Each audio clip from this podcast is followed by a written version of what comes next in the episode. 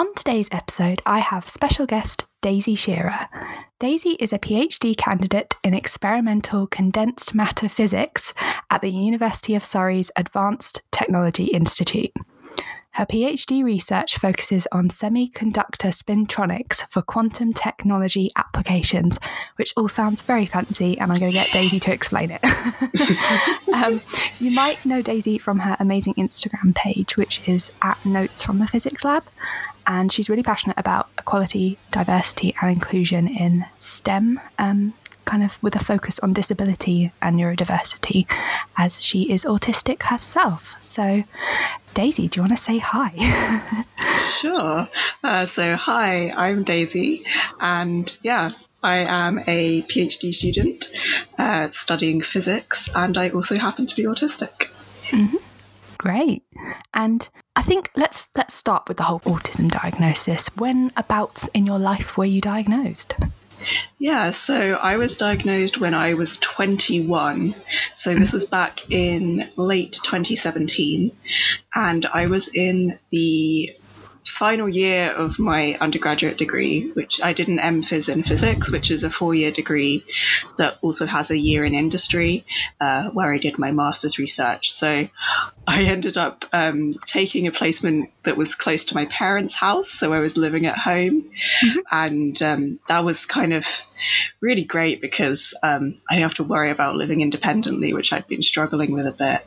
But it also meant that um, I was going through a lot of this stuff with uh, battling with my mental health, and then potentially, you know, we were thinking, could I be autistic? And uh, it meant that my mum could come along with me to the GP and, and sort out, you know, chatting to him and seeing if he'd be happy referring me. And, and eventually I, I, went with her to my assessment. So, mm-hmm. yeah. So, yeah, 21, which, you know, relatively late in life, um, but fairly common for women on yeah. the spectrum, perhaps. Yeah. Mm-hmm. No, definitely. Um, that's really interesting. Like, obviously, like your final year of that segment of your studies as well. Like, that's a lot to like juggle as well as like kind of coming to terms, realizing you're autistic after 21 years. Um, and how did you kind of find like your university? Were they like accommodating at all? Like understanding? Yeah, actually, um, so we already had um, some experience with a close family member who'd also had their autism diagnosis quite recently, which was kind of what set me on that path. Mm-hmm. Um, so we knew that I could get disabled students allowance.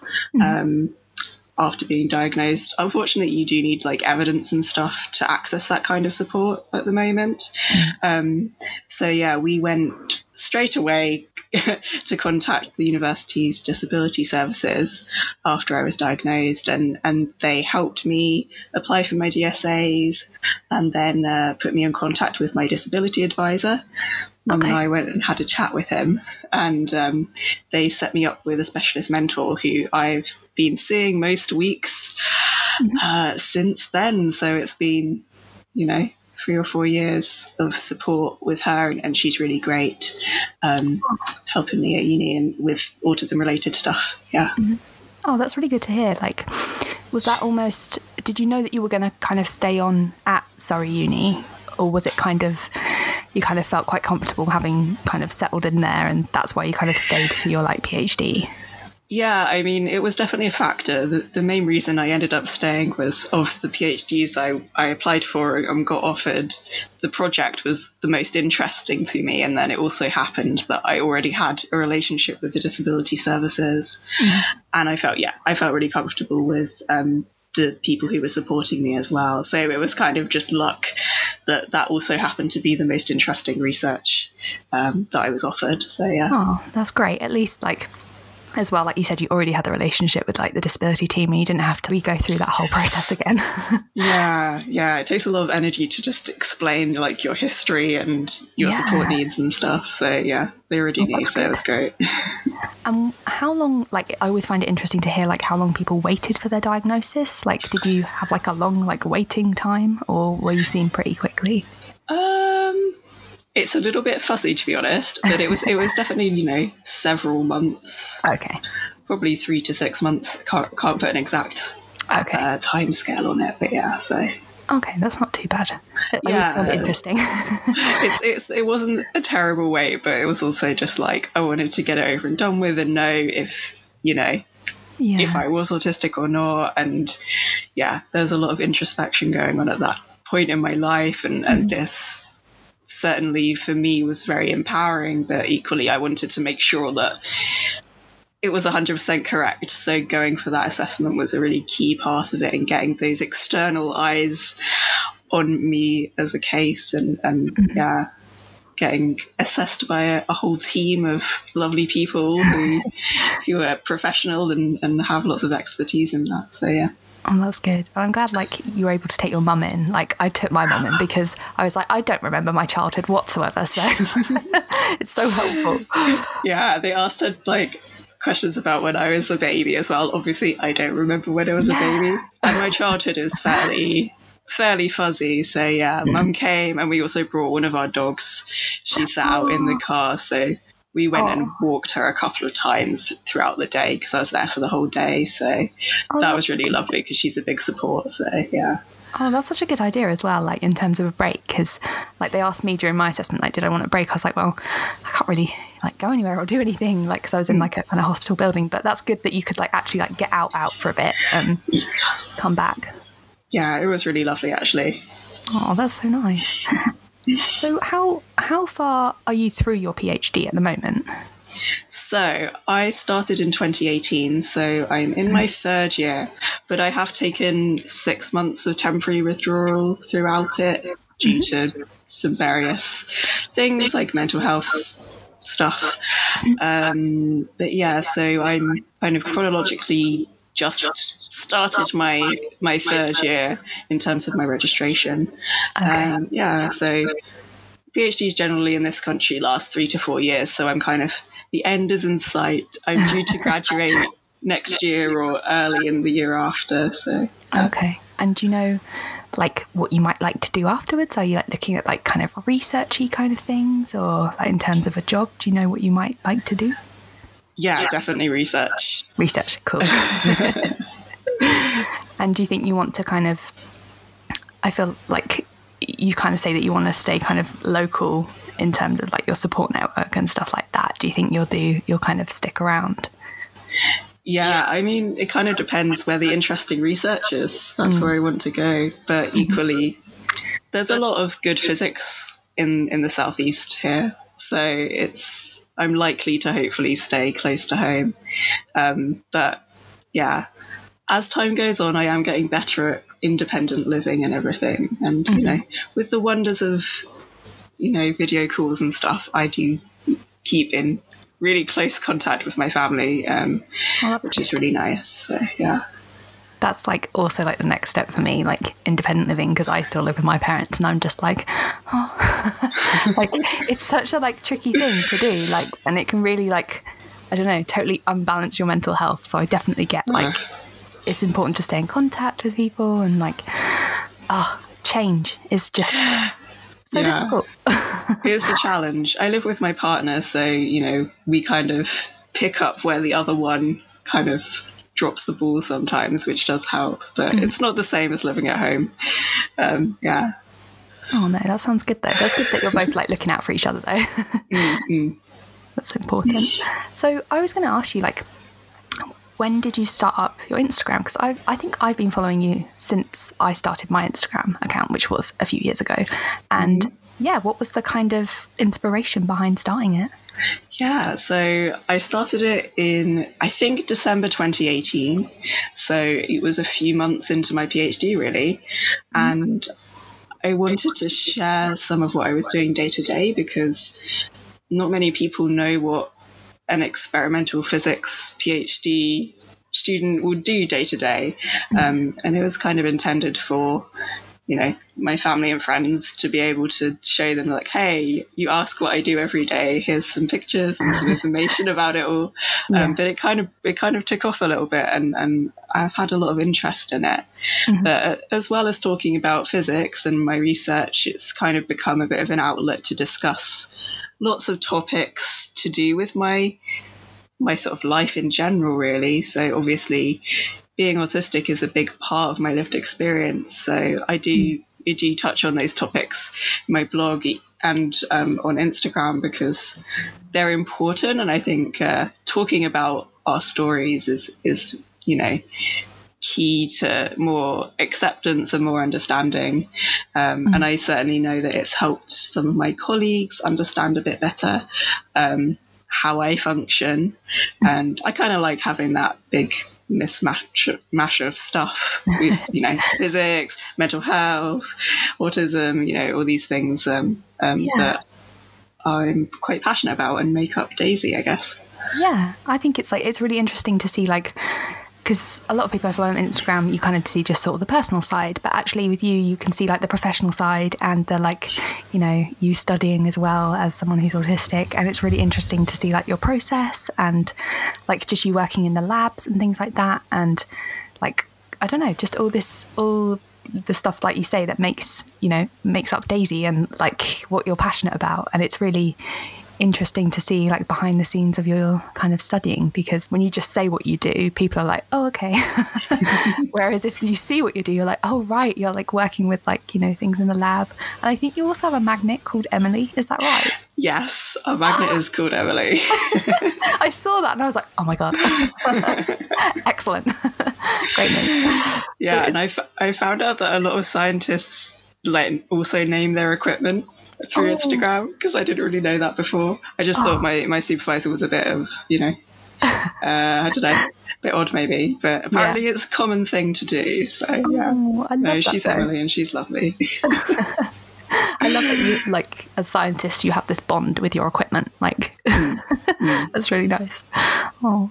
I think, like, also, like, as part of your Instagram, you, you kind of like share the sort of the different, like, kind of struggles you've had, like not just kind of academically and personally, but I think like I think I saw that you had to kind of fight for the right to certain accommodations. Like I remember like seeing about a cupboard space and stuff.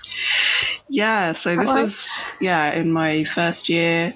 I was working with my specialist mentor to try and get a couple of accommodations in place because I I didn't disclose up front to my supervisor.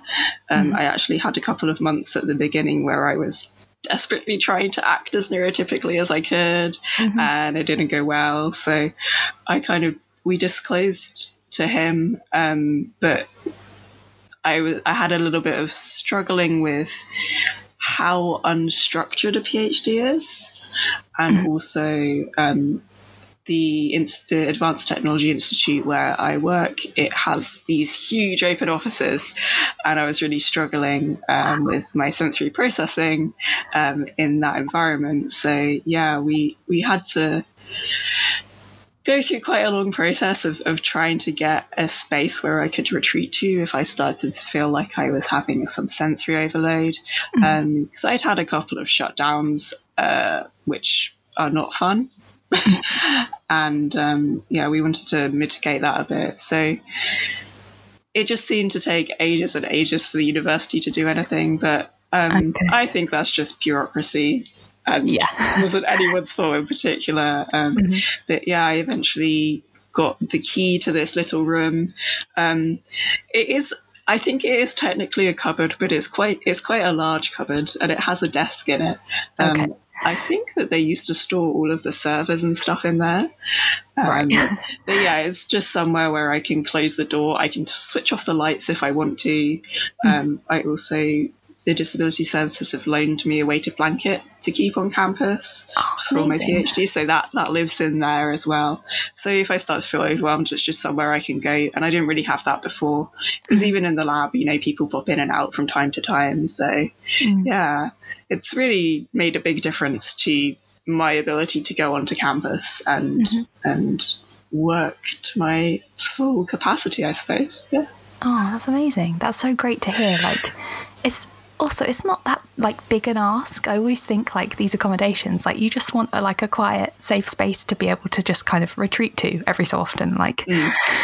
you're not you you know you weren't asking for your own office kind of thing. Yeah, but, yeah that's great that they've been able to kind of set that up for you. And even just the little things like having a weighted blanket there all the time and you don't have to lug in your own one. yeah, quite, quite a lot of effort, I imagine. Oh, that's yeah. so good. I'm glad to hear that they did like set it up eventually. Um, mm, I think with these things, like a lot of the time, reasonable adjustments are kind of foreign to a lot of people, mm. so it can feel like I know they're not even sure how to begin with it once the request's gone through. Mm-hmm. Um, but yeah, I mean, the disability services really helped, and there's always that reasonable part of it. So they kind of handled the this is why this is reasonable for Daisy, yeah, and uh, and that really helped. So yeah, I mean, hopefully, I mean, I want to see a, a time when you don't need evidence or a diagnosis to get reasonable adjustments um, mm-hmm. because you know i'm sure a lot of people would benefit from that kind of you know people with anxiety and stuff they might yeah benefit from a quiet space they can go to mm-hmm. and all these kind of things the other thing is i had uh, adjustments for my confirmation viva which okay. is a it's an oral exam that at my uni we do at the end of first year and it's basically to make sure you're on track with everything mm-hmm. and we had a few reasonable adjustments for that as well go through so things like i had it in a different room to where it would have usually been and I closed all of the blinds in the Aww. room because, uh, yeah, it was a bright day and and I just needed somewhere that wasn't too much mm. visual input for me. Um, yeah, and there were a few other bits. I can't remember the details right now, but that really helped as well. But there, the university is still quite new to that kind of thing. Like, I think when lecturers think reasonable adjustments, they think extra exam time that's yeah. kind of the default. But there, there is a lot more, especially when you get to PhD level and you're essentially a, a research staff. Um, so obviously, I'm not doing exams, but apart from oral exams. Um, mm. But yeah, hopefully we'll see we'll see more that reasonable adjustments coming more sort of mainstream. I think. Yeah. yeah, I hope so. And like just like you say, like even I think most people would get nervous about like an oral exam or like a presentation. And, mm. you know, for us as autistic people, especially, like it's kind of another level of anxious um, yeah. and, you know, sensory overload. So that's great just to like be able to have it in a slightly different space and make the space work for you. Like that sounds mm. just so much better. Yeah, um, um, my specialist mentor had also gotten me this big basket of all of their like um, fiddle toys and stuff. So oh. I was using a tangle the whole time, and, and that just really helped focus my mind. And mm-hmm. I felt like I performed a lot better than I would have done otherwise. So yeah. That's great. The fact that you like realized as well that actually you did better because of just these little adjustments. Like, mm, mm, mm. I, I just always think like the way they say reasonable adjustments, it's, it makes it sound like quite big, like when actually sometimes it's just like a few little tweaks and actually you can perform that much better. mm, yeah, for sure. I'm glad to hear like your uni's been like on board with everything. Um, mm. I think that was the one thing I was a bit like like jealous about because I didn't get my diagnosis till I was 25 and I was like out of education by then and I was like damn it I could have I could have had you know just that little bit like extra support at uni and stuff. So it's it's nice to hear someone like actually benefiting from it. yeah, it's I have that as well with like, oh, I wish I'd been diagnosed like in first year or whatever, but yeah. you know, I, I, I benefited from it a lot during my PhD. So yeah. How do you find having like the label of kind of autism? Because I find it quite a positive thing, but I know people have like mixed opinions. yeah, I mean, it's taken me years to kind of process my diagnosis and kind of own it. Mm. But I do like the word autistic. I find it really useful in mm. terms of my identity and, and connecting with other autistic people. Um, I think there is still stigma there. Like when I disclosed to my supervisor, I definitely think he his perception of me changed, even though I haven't changed at all. Mm-hmm. And there's definitely sometimes, you know, it's challenging to explain what autism actually looks like versus what the stereotype looks like. Yeah. Um, and and that's always, you know, continuously self-advocating and, and educating on it. But yeah, mm-hmm. for me, it's it's definitely a positive thing in my life. I think, that's and that's good. partially why I do so much work, sort of yelling about it whenever I can. I think it's really good, like all the outreach stuff that you do, and mm. like even like we can talk about your um, your other Instagram account, which is at neurodivergent in STEM. Mm-hmm. Like, do you want to explain how, like, the kind of idea behind that as well? Yeah, sure. So this definitely came out with my own experience and not having any autistic role models in physics. Mm. Um, yeah, and especially autistic women in physics who I could look up to and kind of, you know, identify with. Um, and I thought that that was kind of missing. It was kind of inspired. There's a lot of these kind of projects going on in STEM at the moment, which is amazing. Um, things like 500 queer scientists and things, where oh. they they we basically spotlight people with a certain identity within STEM. So STEM is science, technology, engineering, and mathematics. Mm-hmm. Um, so I sit in the science, possibly the technology and engineering as well, because um, I'm pretty sort of multidisciplinary in, in my work, mm-hmm. even though I'm a physicist through and through. Um, so I just wanted to make a place where, you know, I could share the stories of other neurodivergent people in STEM fields and, and help make connections between us and also raise awareness and, and acceptance around neurodiversity. And I wanted it to be not just autism mm-hmm. because I know that there's, you know, neurodiversity is such a beautiful thing, I think, um, the, the paradigm. And I wanted to shine the spotlight on other people as well. So people with ADHD, dyslexia, dyspraxia, all those kind of things. Mm-hmm. And it was important to me to stick with the neurodivergent label, I think, because I'm aware that some neurodivergent people don't identify as disabled. Yeah. So I wanted it to be a space where those people felt that they could share as well. I, I identify as disabled because I find my autism quite disabling at times living mm-hmm. in this society. But yeah, I just wanted it to be nice and open. So we basically have a website uh, where we share these little self submitted profiles and mm-hmm. they're just about people's background what they study or what, what their research is in and then if, if they want to they can talk about their form of neurodiversity and, and how it kind of interlinks with their work or with, with themselves um, but there's no pressure at all to, to you know announce what what your diagnosis is. It's it's more of a if you want to, you, you can do that.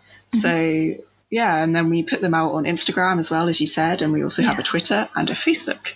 Okay. Um, and on Facebook as well, we have a group where, which people can join um, to connect with others in their field um, who are neurodivergent or, or, you know, other people nearby geographically as well. Mm-hmm. So it's all about making connections and sharing people's stories. I think it's so important. Yeah. yeah. Oh, that's amazing! I didn't realize that you had um, the Facebook group as well. I'll make sure to put like all the kind of links in the show notes for for all your awesome. links. Yeah, um, that's really interesting though. Um, like, I don't know, just to kind of find that sense of community within like STEM, like as you said. And I mm. find it really interesting. Like I'm I'm a designer. I'm not necessarily in the like STEM field, mm-hmm. but I find it really interesting to hear from like you said like people from all like walks of life and literally like worldwide we're talking yeah like, yeah working on so many like amazing things and it's it's really kind of interesting to see like where people's like passions are and also i feel like for some of the people that you kind of um, show that it's you know a real special interest for them that they've you know really kind of not like fixated on but like have just loved like dedicating their lives to and i think that's so it's so fascinating yeah i was totally going to say like it's so nice when people's special interest aligns with their career and, yeah. and that passion just always comes through it's, it's mm-hmm. brilliant mm-hmm. yeah exactly and then it almost doesn't like for me i'm really like interested in design and doing work as a designer almost doesn't feel like work because you enjoy doing it mm-hmm. so I, I don't know if that's the same for you as like you know a physicist but yeah for sure it's uh, applied quantum physics has been a special interest since the middle of high school for me. So yeah, oh. It's not that's that so surprising. This is where I ended up. At least, like, because I feel like in secondary school and stuff, a lot of people don't really know like what direction they want to go in. But like, I always kind of knew, and it sounds like you kind of knew which sort of where you wanted to go potentially. yeah, I was. Yeah, I was a bit of an all rounder, but I definitely by the by my GCSEs, I was like, yeah, I want to do science. Mm-hmm. And then there was just a moment where we were learning about um, like filling up electron shells in atoms, and my teacher talked about spin, and I just became fascinated by that. Oh. And now I now I do spintronics, which is all about electron spin. So yeah, I just remember becoming fascinated with it and just reading everything I could about about quantum physics and mm-hmm. being like, oh, this is such a difficult subject, but it, it's so fascinating. And I never knew if I would actually make it mm-hmm. in in this field, but here I am, trying my best anyway.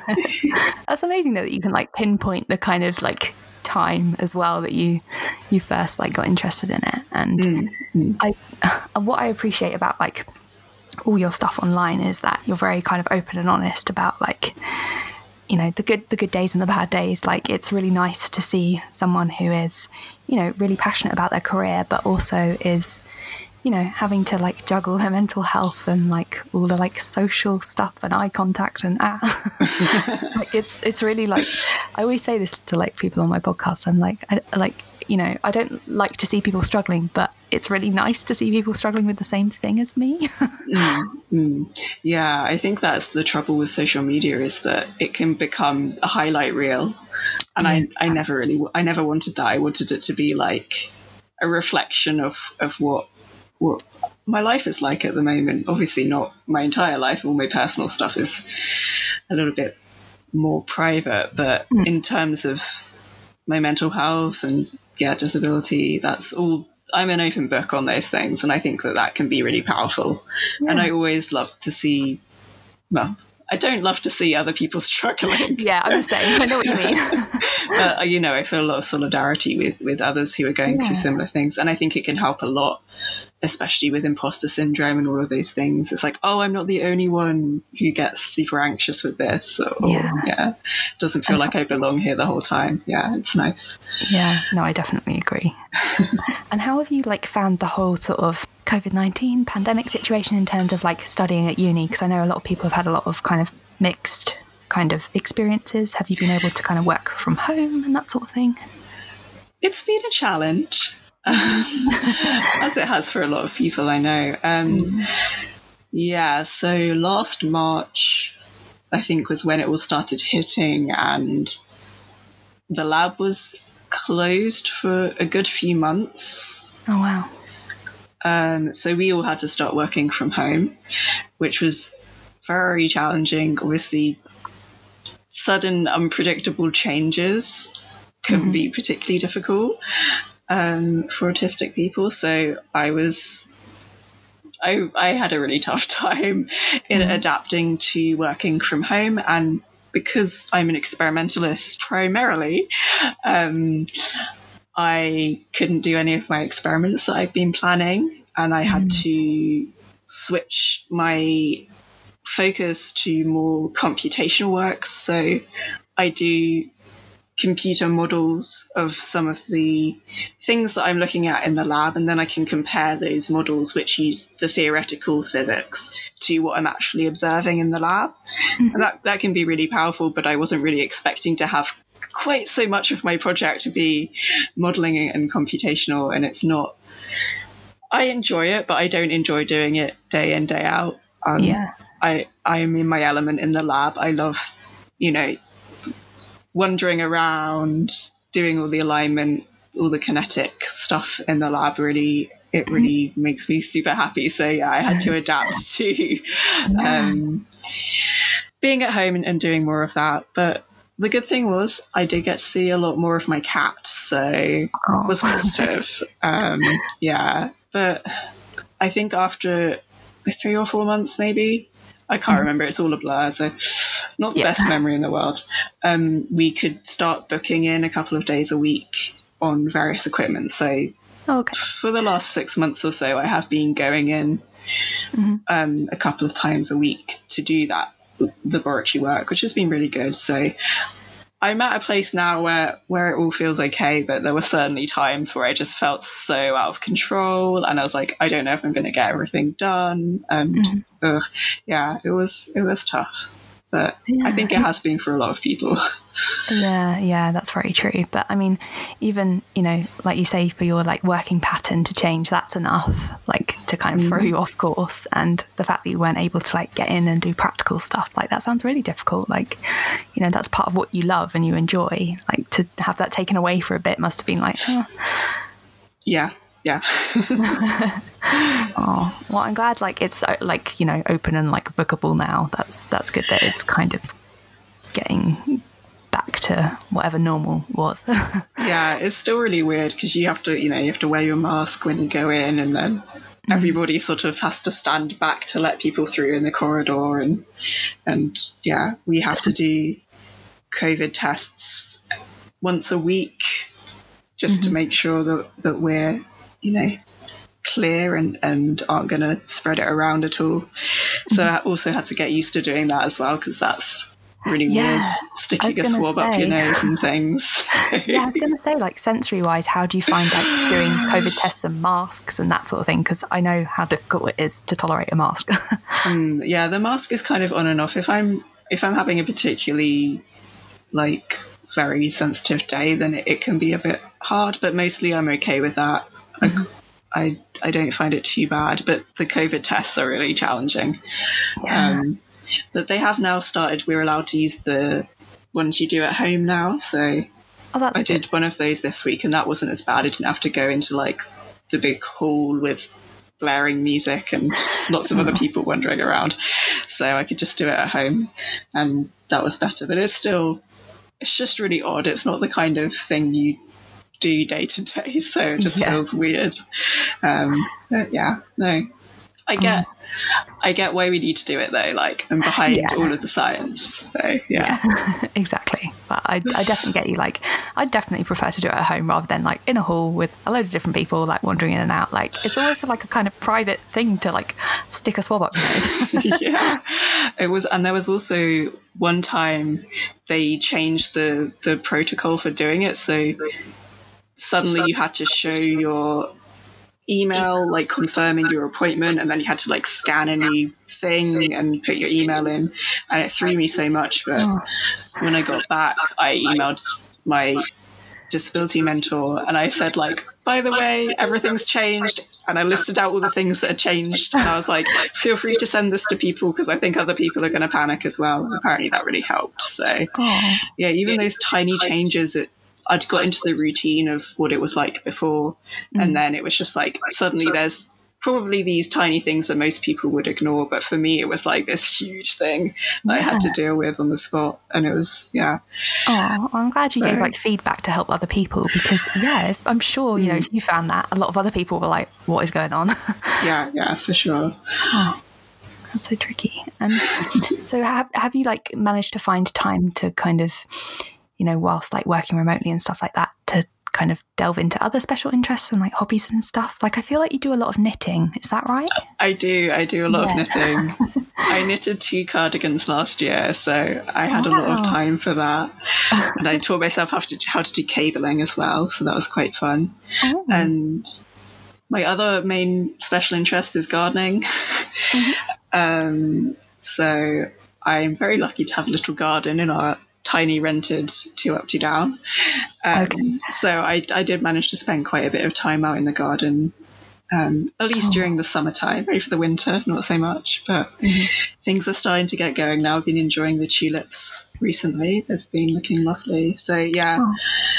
lots of gardening lots of knitting um, and reading as well that's always something I, I I like to do a lot. So yeah, and trying to make time for, for those special interests and, and having that downtime is something I talk with my mentor about a lot and how mm-hmm. important it is for recharging um, and, and just helping combat the day to day like overwhelm of everything. yeah, no, I agree.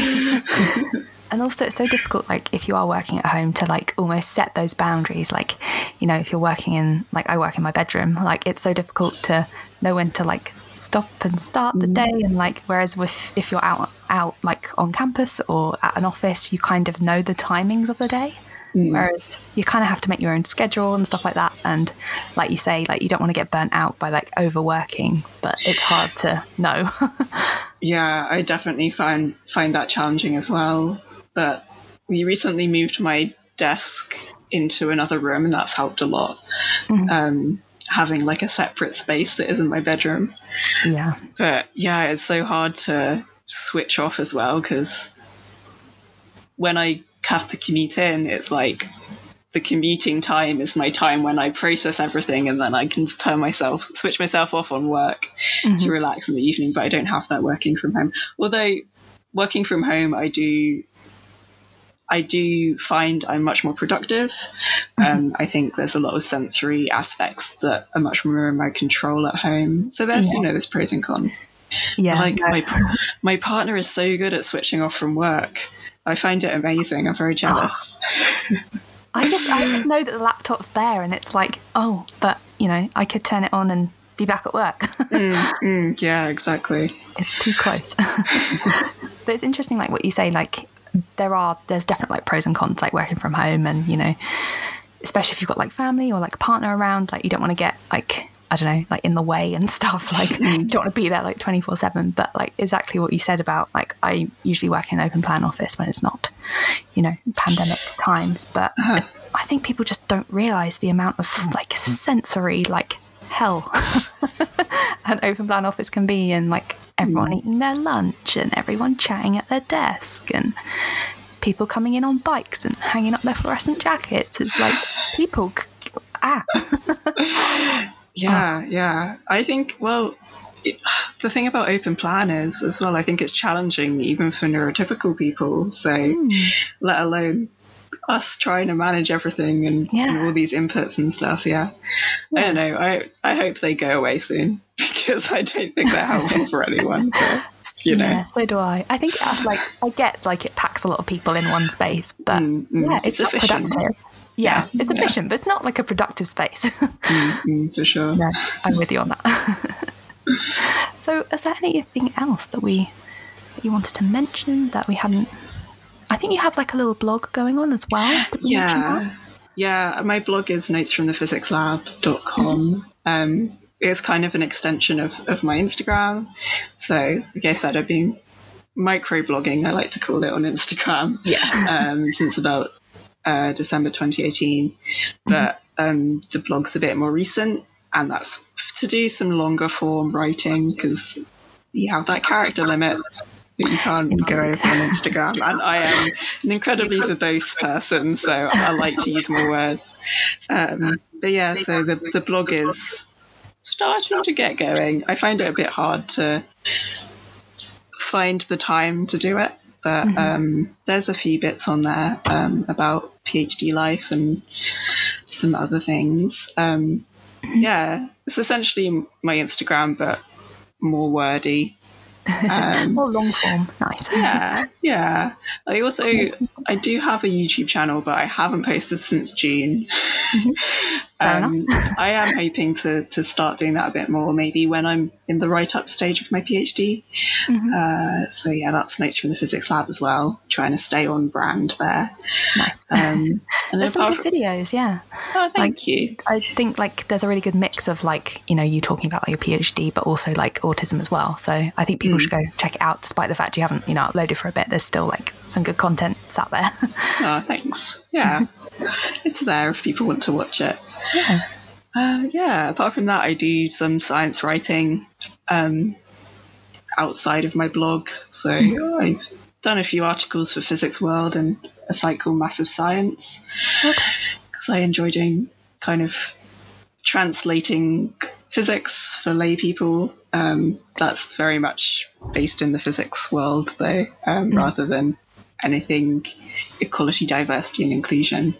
Um, but yeah, no, that's pretty much everything I do, I think.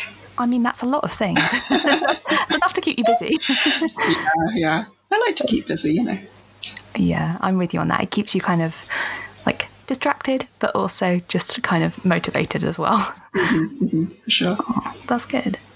Oh, well, it's been really nice to chat to you. I can't believe we've been chatting for like 40 minutes already. it's gone so quick. It has. I always say that. I'm always like, oh, it's gone so quick.